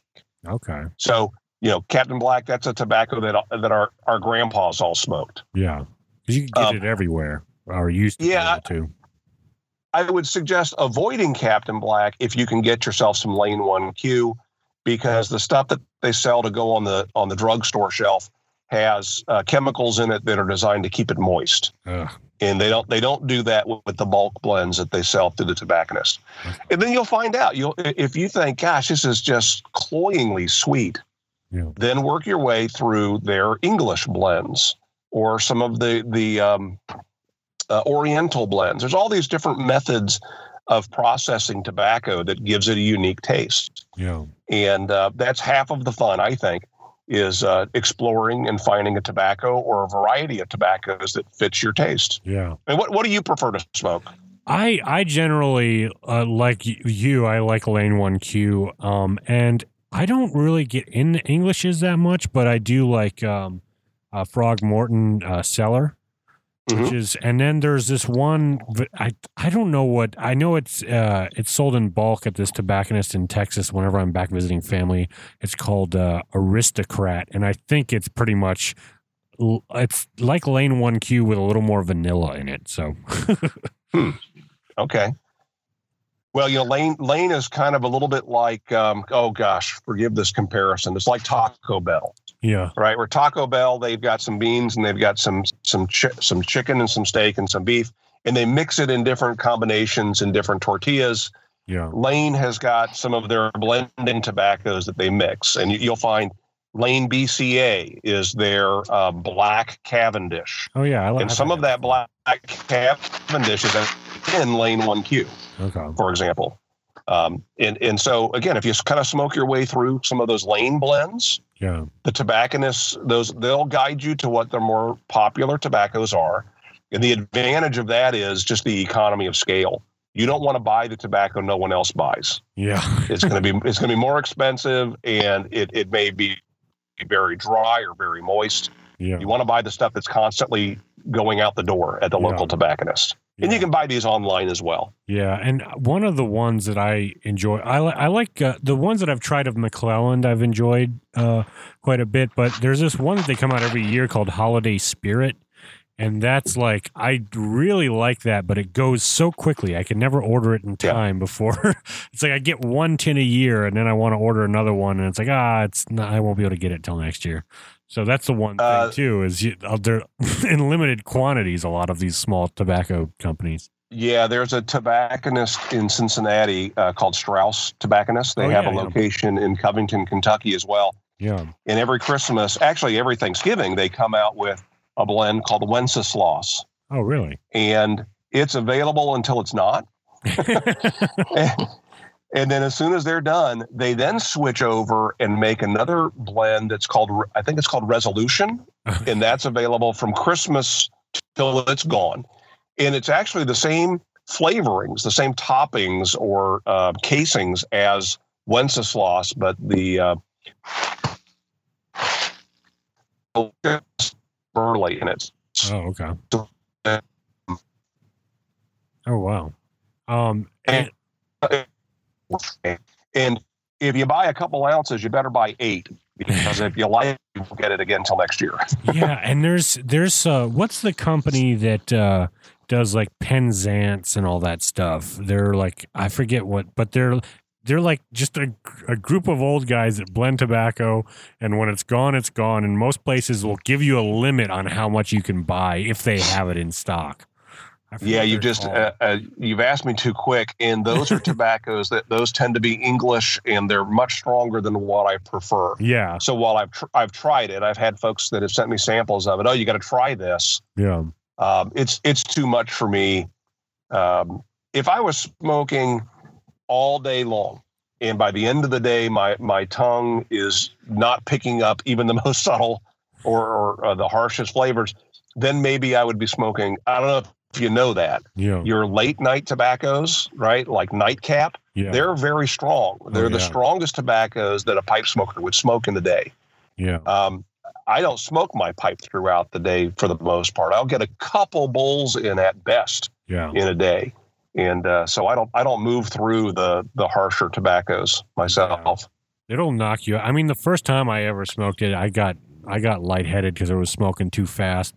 Um, and there was one that's not um, it's not Nightcap, but it's by the same company. It's called Royal Yacht, I think it's called. Oh, yes, and that one too. knocked me over. When my brother uh, bought it like two Christmases ago, and we were both smoking it, and I got up when we were done, and I was like loopy, like just falling Yes. all around. Yeah, I mean that's that's another good point. Let's go back to that new pipe smoker. yeah, Typically, pipe smokers don't inhale, no, but that doesn't mean you're not getting nicotine. You certainly are. You're getting nicotine through through your mouth or through your tongue. Um, I retrohale, so I exhale from my mouth out my sinuses, and that picks up some more. That that's to me that's about the best way to taste tobacco, because our tastes are so interconnected with our our olfactory yeah, um, what do they call that? Anyway, um, if I don't retrohale, I don't really truly taste the tobacco. yeah, And uh, but don't inhale this stuff. And boy, if you're inhaling something like nightcap, you're done. You're done for the night. You know it. I'm trying to figure out how to inhale from the mouth and exhale through the nose without it going down into my lungs. You, okay, good. That's a good point. You you release the air from your mouth as you are exhaling. So the air is coming out of your lungs and and heading out your nose. all right, and you are then exhaling out through your lungs. You can push that out through your sides. Uh, a lot of folks say it just isn't possible. It, it takes practice, yeah, um, but it's, it's worth it. The, the day that you get it, you'll you will really feel like you've accomplished something because you have. yeah. And I actually learned how to do it from one of your videos, and I agree. You do you do get more of the aromatics that way, and you could. It, it's definitely a you get the full taste of it all. Um, Yep. And yeah, it's and it it. People always get freaked out when you do it though when they see it coming out your nose. Like, what the heck? Well, and they they assume that you're inhaling. yeah, Well, how can you possibly be blowing smoke out of your nose without inhaling? You can do it. If I inhale, if I inhale a lung, my lungs full of tobacco, I'm finished for the night. I can't take it. It's just too much for me. Um, but again, it's sort of the beauty of being a pipe smoker. I can put my pipe down as I did when I went out to California. I was gone for eight days. I had tobacco and pipes with me and never had a chance to light up. And it wasn't a big deal yeah. where you know a cigarette smoker's not going to make it a day No, because they're inhaling. not even an hour sometimes, depending on how Yeah, addicted. that's- they are. But yeah, That's, that's true. That's um yeah, it's funny because I I have asthma and I Mm. smoke a pipe and I've never inhale in my lungs. Um and it's different being around cigarette smoke. I'm actually allergic to the chemicals in a lot of Mm. uh, of of cigarette tobacco or the paper or whatever it is where I start sneezing the back of my throat itches when I have friends around that are smoking cigarettes I never have gotten that with uh, pipe tobacco ever so Mm. there's definitely a difference there Well, yeah, and again, if if somebody has a bad experience with the tobacco, let's again go back to that person who's smoking for the first time. Don't blame tobacco. It may very well be that the blend you've chosen has got a lot of additional flavoring or or uh, uh, you know chemicals in it. There's the advantage of going with an English blend. An English blend doesn't have to be coarse or or harsh. Uh, it's those are are for the most part all natural tobacco flavors, and Yeah. and they're getting those various flavors by fermenting and aging and and and mixing different tobaccos together to get to get all those different flavors. yeah Um, there are some tobaccos. There's one in particular that's made down in uh, Louisiana. They actually ferment it in whiskey barrels, oh, and that stuff is nasty. If you happen to be in the room when they're popping the lid on that barrel, you don't ever want to smoke it. but they put little teeny bits of this. and This is uh, there's it's perique, little teeny bits of it into tobacco, and they consider that a um, a condiment tobacco. You wouldn't want to smoke a whole bowl full of it, but a little bit of it in tobacco is interesting. And as you smoke it, you'll think, "What is in this? yeah What is in this?" It's like eating a you know a good burger that has an interesting aioli, yeah right? Which is a fancy name for mayonnaise with stuff in it it's true and it's this it's the stuff you find out oh there's truffle in the mayonnaise yeah Or, or there's ketchup in that? I never knew.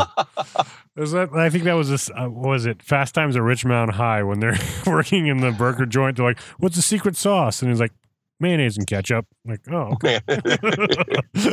Um, yeah, it's it's really fascinating. I mean, you could get into really get into trying everything, and it's it's it's Yeah. cool to see the artistry behind it. Not only in um, even the the corn cobs, every single one is u- is unique and different, even if it's the same model because they're all made from a natural material. Yeah. Um, and then every tobacco is different. It's like it really is. There's it's a it's a lost art form, and I it gets uh, rolled in with all the bad tobacco stuff like cigarettes and all that junk.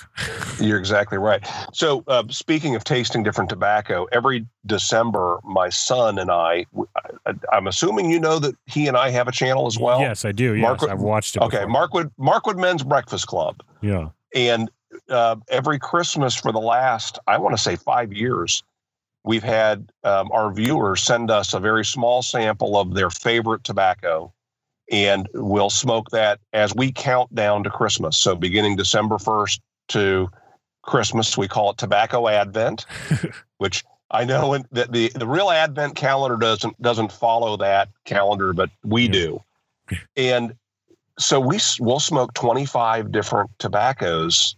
In the month of December, which is amazing to me that every year we end up having at least 20 of the 25 is something we've never had. Oh, wow. Where all this stuff comes from is amazing to me. yeah. Uh, but but we're we're looking forward to that. Now, last year we made the mistake. We thought maybe we were asking too much by asking people to send us their favorite. So we said, send us your least favorite tobacco. that stuff that that you put in your sock drawer hoping it would get better. Yeah. Yeah. And we were a couple days into it when we decided to change gears and go back to our normal format because we were getting comments from people saying, I'm not enjoying this, watching you guys suffer through this nasty tobacco. And I, boy, am I so thankful that they said that. you could do one month, uh, one Advent where you do the everyone's favorite and everyone's least favorite, and just one of you does the other, and it's like a Russian roulette. You don't know which one, who's going to get which one. Oh, it's it's bad enough anyway because you know these folks know that I tend to smoke aromatics, Yeah. and so they sneak in some of this stuff that's just, oh, it's so bad. I don't know how these guys smoke it, but uh, Yeah. we smoke it.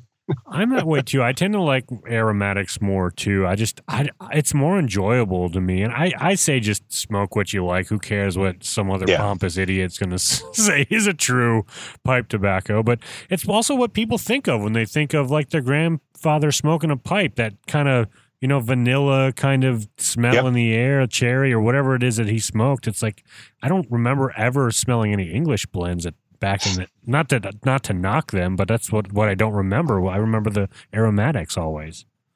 I remember um, a brother-in-law that I had. He wasn't a brother-in-law for long.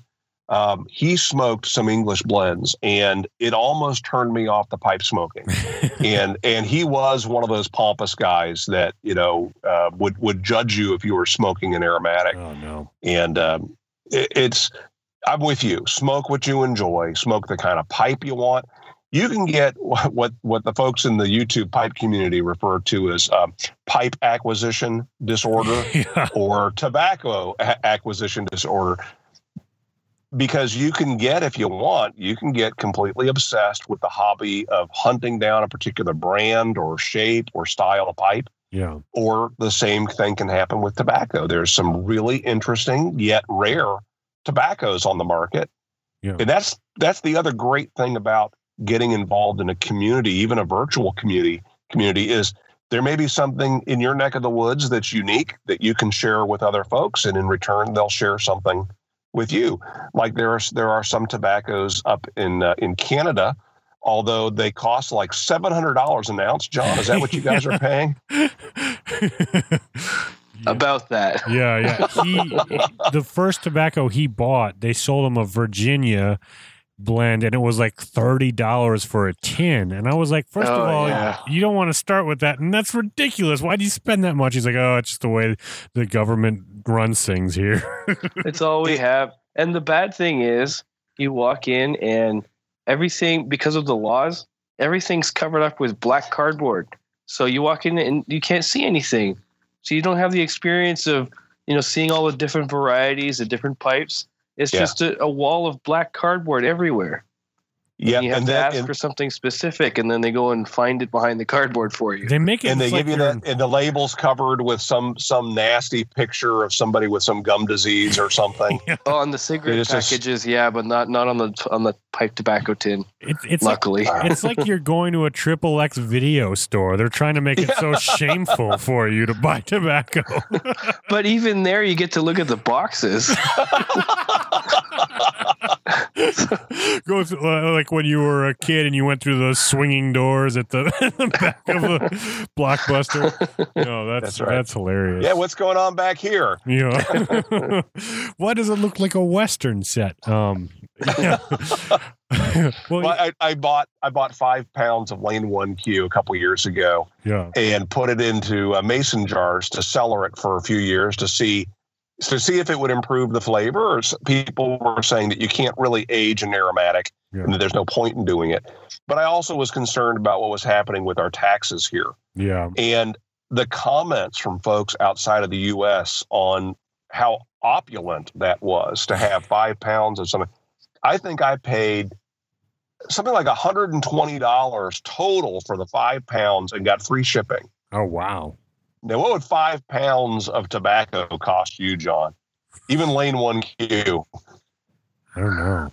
oh my gosh, an arm and a leg at least. He's never been a math guy, but well, I, I don't know how much is in a tin, so it's hard for me to gauge. usually like 1.75 ounces, I think, or Yeah. some two ish. Yeah, to, call, Okay. call it two ounces. Okay, and what is that in metric? oh man, All right. you're Well, never gonna see, figure there's this out. 2.2 pounds per kilogram. Oh, okay. Uh, oh my gosh, yeah, that's still math. So one kilogram is like what? Half okay, a so pound? let's say let's say that a, a, a, a pound of tobacco would be eight tins, right? So eight times five, you got forty tins. 40 tins times 30 bucks. So you're looking at uh, A million dollars. $1,600. Yeah, Is that Nice. right? that's Canadian, right? Yeah. That's That's right. what, what it's like I, 120 bucks US, right? but what I want to know is, is do these tobacco taxes do they actually prevent people that are because like I was talking with this uh, at, at the I, I'm part of the LA Pipe Club. I was there yesterday, and um, we were talking about this where where people people that are pipe pipe smokers they're seeking it out. It's not like it's like an impulse buy at a gas station register or whatever. Like you're not preventing the people that are going to do this anyway. They think it's I guess it prevents kids from buying cigarettes and stuff. But why rope in the pipes and cigars and stuff into that anyway? Because kids aren't going after that stuff. They don't have the money for it. Right. Oh, we don't have time for FDA deeming talk, do we? if you want to, I mean, we can talk whatever you want to talk about. Oh my gosh. Yeah, I'm with you on that. You know, a couple years ago, it was uh, a, a big tax was put on all tobacco, and and they said it was to help to pay and offset uh, the cost of kids' health care. Now, there has never been a dollar set aside in in in our tax dollars that that has ever been given back to us. Right? They're going to spend that. So let's say mm-hmm. that you solve all child illness they're never going to give us that tax money back, right? They're never going to take that off of the tobacco. And with the FDA deeming, they were straight up and honest about it. The reason we're doing this is we want to put this industry out of business, Yeah. wh- which is ironic because at the same time that they're telling the public, we're doing this to raise money. Yeah. If they want to put it out of business, then where are they going to get the money? Oh, that's right. They're going to tobacco. They're going to they're going to tax your favorite hobby Yeah. right? So all those folks that think this is wonderful, just go ahead and tax tobacco out of existence. Yeah. Then the donut tax will be next, or the, Oh, yeah. the diet coke. Yeah. hmm It's gonna be whatever whatever they want it to be. I guess it's just I don't know. It's still a free country. Let people do what they want, and you know, if if you, if if I can understand like with with cigarettes and stuff how that affects healthcare and stuff, and if you're buying healthcare, they should know if you smoke cigarettes because that's that's a risky that's a risk they're taking on. But I, I Yep. don't know, just like like let them deal with it. Don't tax people's hobby. I don't know. It's weird. My I- I favorite new was- one up. I'm sorry. the- My my favorite new tax up here. It came in a few years ago. Is called the car tax. So if you simply own a car, you have an extra tax every year. you got to get out of there, John. That's terrible. oh man. You can obviously afford it because you've got a car. Well, well, luckily I'm in the suburbs, so I'm not hit with that one yet. But I'm sure it's going to come this way. Oh gosh. Well, I, I was in California uh, a couple years back, and I lit up a cigar on Manhattan Beach at 10:30 at night, Oh yeah. and I I had a police officer shoo me off the beach, saying that that was illegal. He went on to say that it would be illegal to throw a football or a, a frisbee on the beach as well. Really? Now, at the same time, wafting through the air was the smell of marijuana Oh, everywhere in that area at that time of night. And that is that is praised. It's celebrated out Yeah. there. But yet my tobacco is at 10:30 at night. There's no kids out there on the beach. Yeah. Uh, that's that's wrong. That's forbidden. Well, it's like what Crazy. I, what I hate about the marijuana stuff is like is I'm always I feel like I'm always being lied to by it. I had never smoked it. I don't smoke it, but um, they always try to say, "Oh, this is a cure-all," or "This will cure cancer" and all that stuff. That's why it should be legal. But all the people that want it to be legal are not people that are doing doing it for like health reasons. I mean, it's already legal for health reasons, and I don't even like I don't even believe necessarily the science behind that. But just say this is what you want to do because you want to get high and you think it's a free country, you want to do that, whatever. But don't lie to me and say it's like some cure all. And that's that's what bothers me is the dishonesty behind all of that. I don't know. It's like the occasional uh, uh, panhandler that'll have the cardboard sign that says he needs five bucks for beer. Yeah. You want to give the guy something, you know, at least Yeah. being upfront and honest yeah. about it. I know, yeah. Oh man. Uh yeah, that's crazy. Um so you, you uh I've seen some of your videos you talk about how you you're into woodworking. I, I'd like to talk a little bit about that because uh, John here is obsessed with lathes. Uh, the last the last few episodes, he keeps bringing it up. I think uh, he's wanting to get into this hobby soon. Well, um, the way I see it- it's kind of the gateway drug into woodworking because it it's it's a relatively simple setup, and if you have the proper tools, you can make something really nice really quickly. Yeah, you know what? I, I almost want to show you my T-shirt. My my T-shirt says uh, "Bacon is the gateway meat." so it's really, um, yeah, it's it's really neat because the wood lathe is one of the few tools that you can go with a piece of wood to the lathe and walk away with a finished project. wow. And you know, it- it's also it was one of the first powered tools ever made, and it's the only power tool where the wood is powered, and you the operator is holding the cutter. Hmm. And, and I suspect that that's because um, after they made the first lathe, someone said, "Let's not do that again."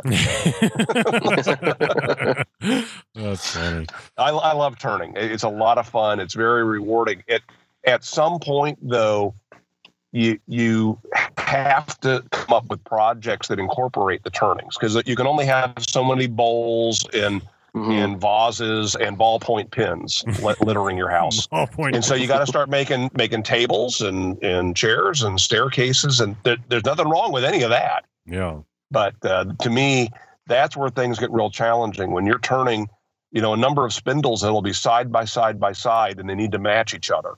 yeah. That's where the real challenge comes in. It's like cutting hand cut dovetails. Oh yeah. You, you want them to look as good as you can, and that's a lifetime of practice. Yeah. And uh, Mhm. you know, you got to start now. The first, the first thing you turn, get that out of the way, um, and uh, keep turning. Yeah. It's a lot of fun. Have you ever done? That's a great T-shirt slogan. Keep turning. keep turning.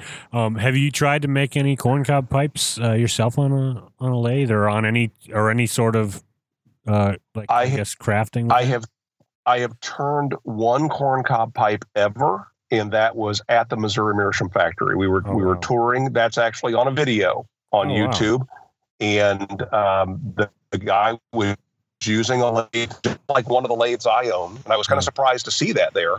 And um, they said, "You want to turn one?" it didn't have to clarify. I was grabbing the chisel from the guy, and uh, his name is Bob.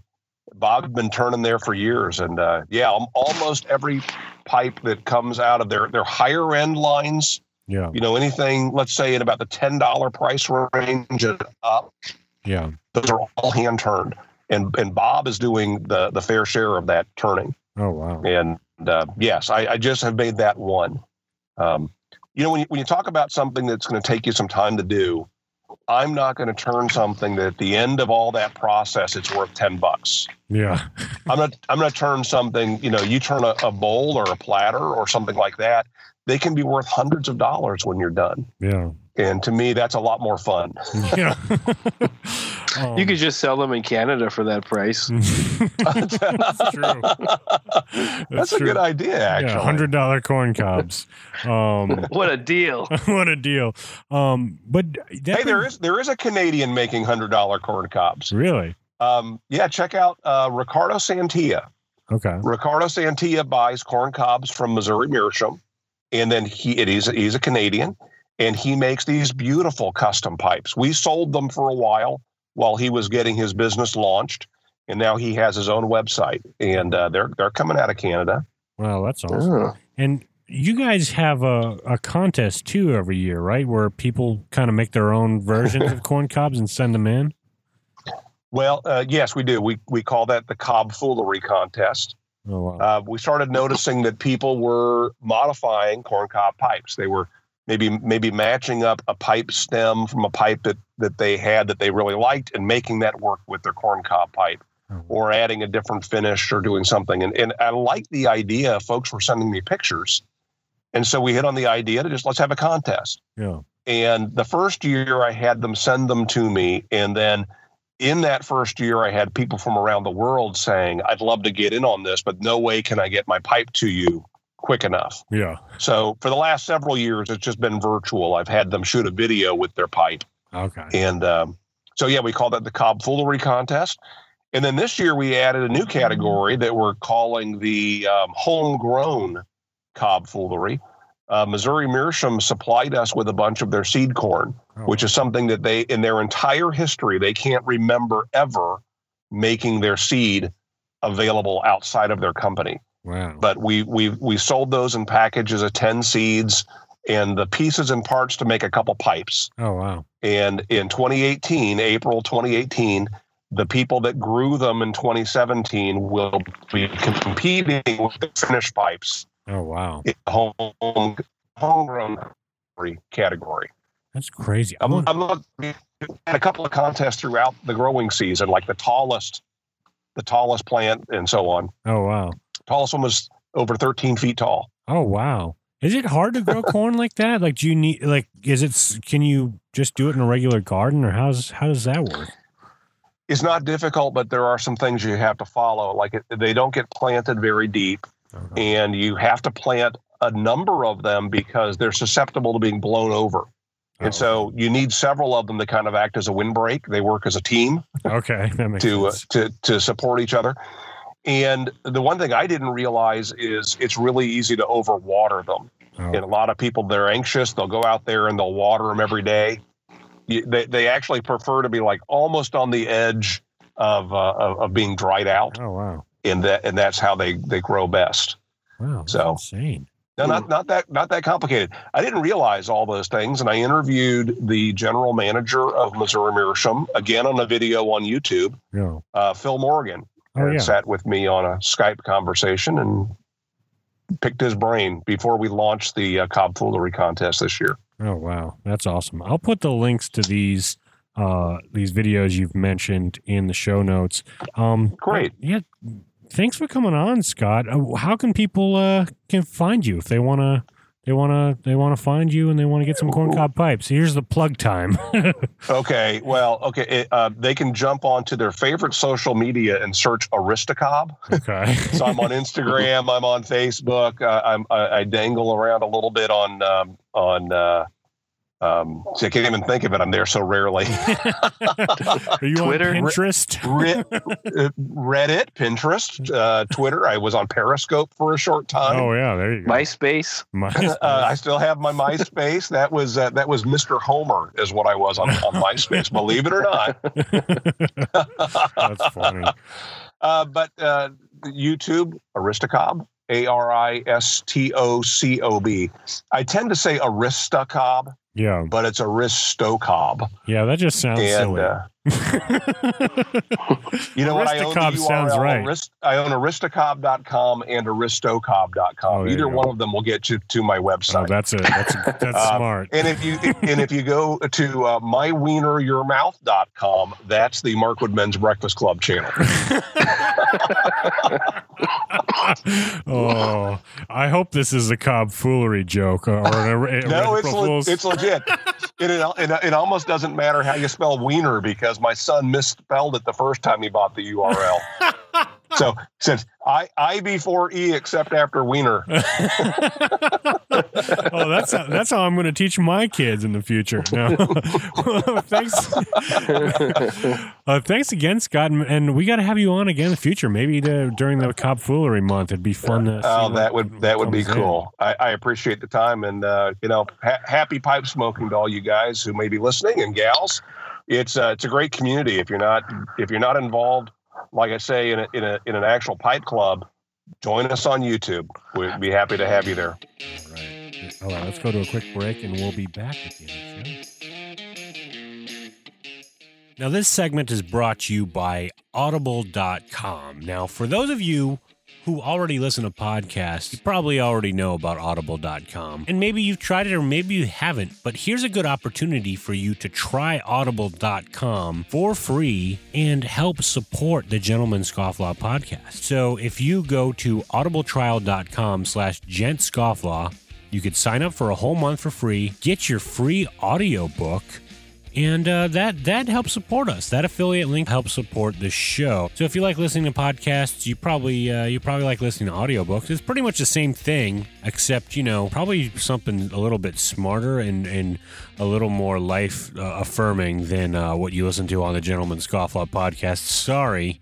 Um, but you can listen to all sorts of books. I recommend uh, the Art of Manliness by Brett McKay. Uh, you could that you can get that for free as as your as your free trial. You can really download any book you want to on there. So go to audibletrial.com slash gentscofflaw. There are tens of thousands of titles. I mean, why not? Uh, why not get some knowledge in you, right? Right? I mean, I mean, if you're, you know, you're driving driving to work, you know, why get mad in traffic? Why do that, right? Why why not just listen to something that fills your brain, you know, fills your brain and your soul, or you know, uh, maybe you're you're mowing the lawn, right? That's not fun to do. Mowing the lawn's not fun at all, right? But if you're if you're listening to an audiobook, you're like, ah, this is not not so bad. I can do this. At least I'm uh, at least I'm learning something, or at least I'm being entertained, right? So you know, audibletrial.com slash gentscofflaw and uh, sign up today and uh, you know tweet at us. Let us know what book you get because uh, i'm always, always looking for new uh, book recommendations. All right now back to the show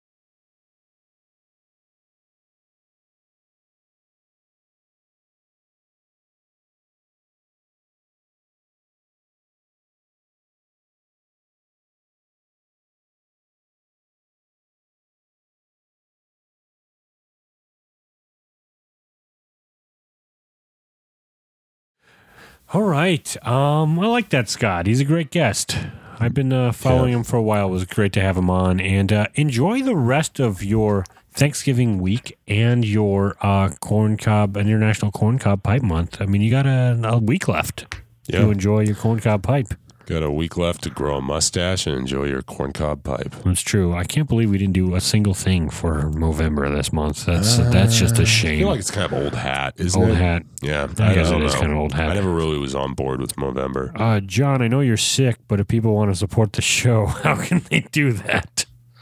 Well, um, there's a variety of ways that they can You know, do what you just said.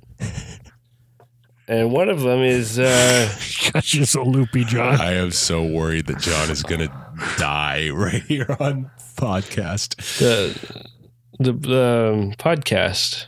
Yes. Wait, are you okay? Are you, are you okay? Are you? Did you Are just you have a, having a little seizure? are you ha- did you Oh, have a little seizure? man. They do happen when I get tired. Oh, Oh, bummer, man. man. All right. Well, maybe maybe we should just close. Maybe I can close this one out with Jordan, All right. and you can get some rest. All right, you, you're gonna you get some rest there, John. I am so sorry. That's okay. I'm used to it. That sucks.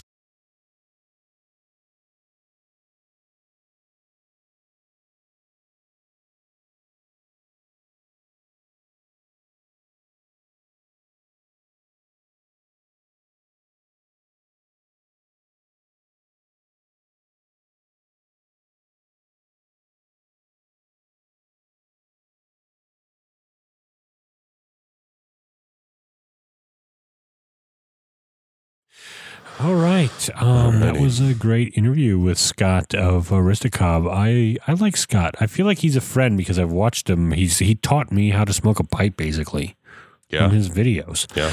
Um, and John is um, he's not feeling too well. So he, as Yeah. you heard earlier in the interview, he was coughing. It's so he had to take he off. He literally dropped dead during the interview. we're, so we're watching paramedics try to resuscitate him Yeah. right now while we're selfishly plugging We're everything. looking for a replacement right now. yeah. Um, coming up, Maybe that maybe that Black Friday guy maybe, maybe, uh, coming. seems to have a lot of time on his hands. He only dedicates himself to one day out of the year. Uh, you know what we got to talk about here is our um, Christmas special coming up on Mm. December twenty second. Yes. Um, we have quite the little uh, little special plan. It'll probably be about a three hour special with a bunch of surprise guests, Mhm, some of our mhm. favorites throughout the year, and a massive giveaway of a bunch of our merch, which you can, uh, if you want to buy some, you can purchase them at uh, gentlemanscofflaw.com. Um, and um, all through the month of December, um, if you join us on Patreon, all the proceeds from our Christmas special are going to go to Operation Homefront, which, if you don't know about Operation Homefront, they do great things for the military and their families this time of year uh, when they need the help. And um, you can see exactly where your money's going when we when when you donate, which is super cool. I know. So join us on Patreon. You'll get all these extras. A lot of these things are starting in the new year, and if we get we get a through this Christmas drive, we get a lot of a lot of uh, supporters on Patreon. We'll be able to get this thing launched, this new uh, movie review podcast, and some of the extras we've got in there in uh, wait you know waiting. 2018. It's the year of the 2018. scofflaw. Uh, so Donovan, you have a good uh, good Thanksgiving and back Black Friday. Black Black Friday. Yeah, Black Friday. Well, gosh, you sound like somebody I know, or at least I, I met recently. Well, and I will say uh, a good Thanksgiving to you. Happy Thanksgiving. Yeah, you too. And happy Thanksgiving to all of our listeners. Yeah, it and- is indeed a time to be And don't forget to check out some of James's deals. I mean, if you if you're looking for Christmas gifts, it sounds like he had Yeah. some great, Yeah, uh, right. really. Uh, run by run by Starbucks and see if you can see if it's your birthday. all right, Some uh, you are a gentleman ever. and a scofflaw, my friend. and you as well. All right, you guys have a great Thanksgiving. This has been the Gentleman Scofflaw Podcast. Follow us on Twitter, Facebook, and Instagram. Subscribe on iTunes or your favorite podcatcher. Visit us on the interwebs at gentlemanscofflaw.com. Captain says his ice on the river. We ain't getting home if we don't break through. So damn cold, I can't help but shiver. Rising and shine, we got work to do. Hey!